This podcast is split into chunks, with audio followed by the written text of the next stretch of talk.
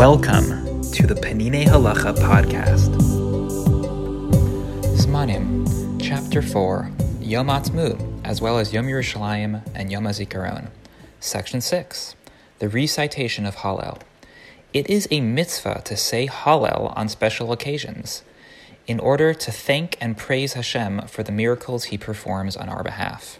First and foremost are the holidays that the Torah commands us to observe, Pesach, Shavuos, and Sukkos, on which, re- on which we remember the miracles and acts of kindness that God did for us when He took us out of Egypt, gave us the Torah, and brought us through the desert to Eretz Yisrael. Our sages also instituted the recitation of Hallel on all eight days of Hanukkah, as the B'reisa in Megilat Ta'anit states, "Why did they see fit to require us to recite the complete Hallel on these days of Hanukkah? To teach us that for every salvation that a Kadosh Baruch Hu, that God, performs for Israel, the Jews should come before Him in song and praise." Accordingly, it says in the book of Ezra, in the third chapter, "They sang responsively with praise and thanksgiving to the Lord, for He is good." Similarly, the Talmud in Psachim states that after the miracle of the splitting of the Red Sea, quote, "the prophets among them instituted that the Jews should recite Hallel for each and every season, that is, each and every festival, and each and every trouble that shouldn't come upon the Jewish people," meaning that when they are redeemed, they should say it upon their redemption, unquote. Rashi explains that the sages of the Second Temple era relied on this prophetic decree when they instituted the recitation of Hallel on Hanukkah. Thus, it is incumbent upon us to say Hallel over the miracle that Hashem did for us on Yom Ha'atzmaut. On that day, we were saved from the greatest trouble of all, that of exile and subjugation to foreigners, which caused all of the terrible decrees and massacres that we suffered for nearly two thousand years. We must be very careful not to deny God's benevolence to us. The sages say, "Whoever acknowledges his miracle will be privileged to have another miracle done for him." On the other hand, if we fail to thank Hashem, we fail to acknowledge the miracle, we will delay the redemption, God forbid, as the Talmud relates regarding King Chizkiyahu. King Chizkiyahu was a very righteous man who spread a great deal of Torah throughout Israel, but difficult times eventually beset him. Sancheriv, the king of Assyria, descended upon Jerusalem with a mighty army, intending to destroy it, and Chizkiyahu fell deathly ill. Nevertheless, he did not lose faith. Instead, he cried out to God, who performed a great miracle on his behalf, curing his illness and destroying Sancherib's entire army in one night. At that moment, God wanted to declare Chizkiyahu as the Mashiach and to make the war against Sancheriv into the final war of Gog and Magog, bringing redemption to the world. But, the Talmud tells us, Chizkiyahu did not say Shira, did not say a song, that is, Hallel, over his redemption.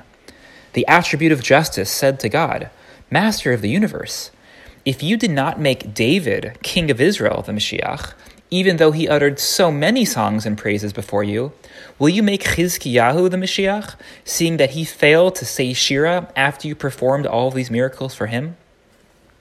Therefore, the Talmud continues, "the matter was sealed, and there was great sorrow in all the worlds. The earth wanted to say Shira in Chizkiyahu's stead, and the celestial ministers of the world wanted to defend him, but their pleas were rejected, and the opportunity was lost. The prophet said, 'Woe to me, woe to me, until when?'" This can be found in the Talmud in Masechet Sanhedrin. The same is true of us today. For many generations, we prayed, "Raise a banner to gather our exiles, and swiftly lead us upright to our land."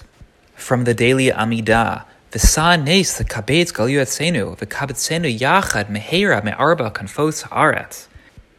Now that these prayers have been answered, shall we not thank Hashem? Similarly, it says, "Save us, O Lord our God, and gather us from among the nations, that we may thank your holy name and glory in your praise." This comes from Tehillim, the one hundred sixth chapter.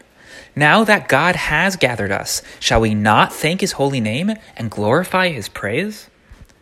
To summarize, it is a mitzvah instituted by the early prophets to recite the Hallel prayer on days upon which God redeemed and performed miracles for us.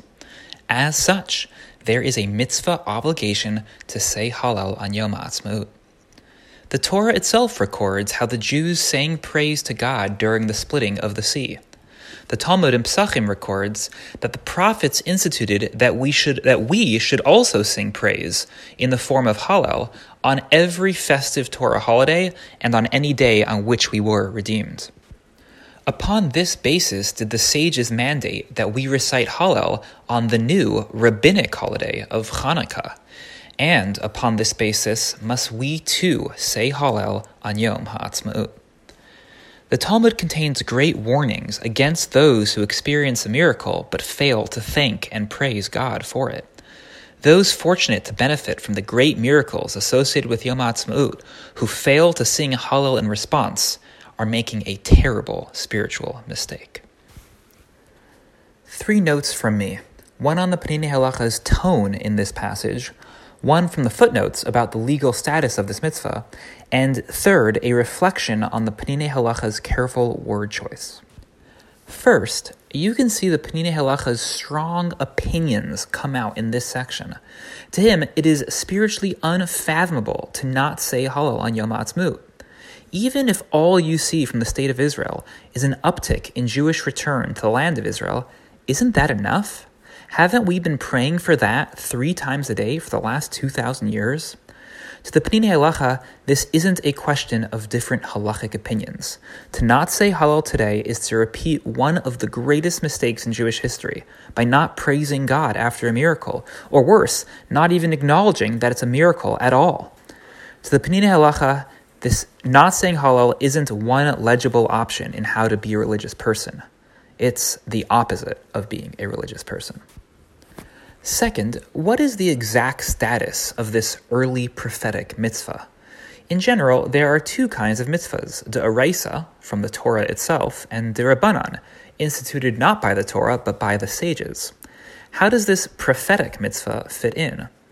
In general, the prophets are clearly not the Torah itself, and by and large, their edicts are considered like early man-made, that is, early DeRabanan rules. That's the position of the Rambam, at least in regard to reciting Hallel. It's basically a DeRabbanan mitzvah. However, the Bahag and other Rishonim do consider Hallel to be from the Torah. How so? They argue that there is a general obligation from the Torah to sing words of praise to God in response to a miracle. The prophets only stepped in, they claim, to institute that what we should sing is the text of the Hallel. There is a middle view from the Netziv that singing right after the miracle occurs is a Torah obligation, while singing in later years to commemorate what historically happened on that day is only rabbinic. Third, this is a great opportunity to appreciate how precise the Peninei Halacha is with his language. In the body of this section, he says that Hallel is a mitzvah, and he links it to the prophets. But he doesn't clarify its exact status, deoraisa or deRabbanan, because that question isn't fully settled. Only in the footnotes does one come to learn just how complicated that question actually is, and why the Peninei Halacha was so careful to simply call it a mitzvah. I'd also like to include a kind of half note that I say with some hesitancy.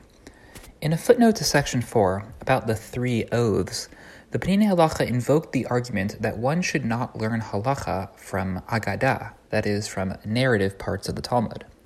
This wasn't a central point in section four, but he did make it as part of an effort to show that the three oaths narrative should not affect our understanding of the mitzvah to settle the land of Israel. But here, in section six, the Peninei Halacha quotes at length in Agadah about King Chizkiyahu to emphasize how one must say Hallel on Yom Ha'atzmaut. I am no expert in the principle of don't learn halacha from Agadah, and I'm confident that the Peninei Halacha could provide a distinction between these two treatments. Either way, I will say that when it comes to mitzvahs associated with Yom Ha'atzmaut, a day with so much ideological and theological debate, it is hard to speak just from halachic texts. Agadah will find a way in. The Peninei Halacha podcast provides English audio of Peninei Halacha, an exceptional work of Halacha by Rav Eliezer Melamed Shlita. The English translation was overseen by Eli Fisher and Koren Publishers. These texts are available for free online, and beautiful printed volumes are available for purchase. The summaries and reflections are from me, Ben Greenfield, Rabbi of the Greenpoint Shul in New York City. I occasionally make subtle changes to the original translation, often for clarity, sometimes by mistake.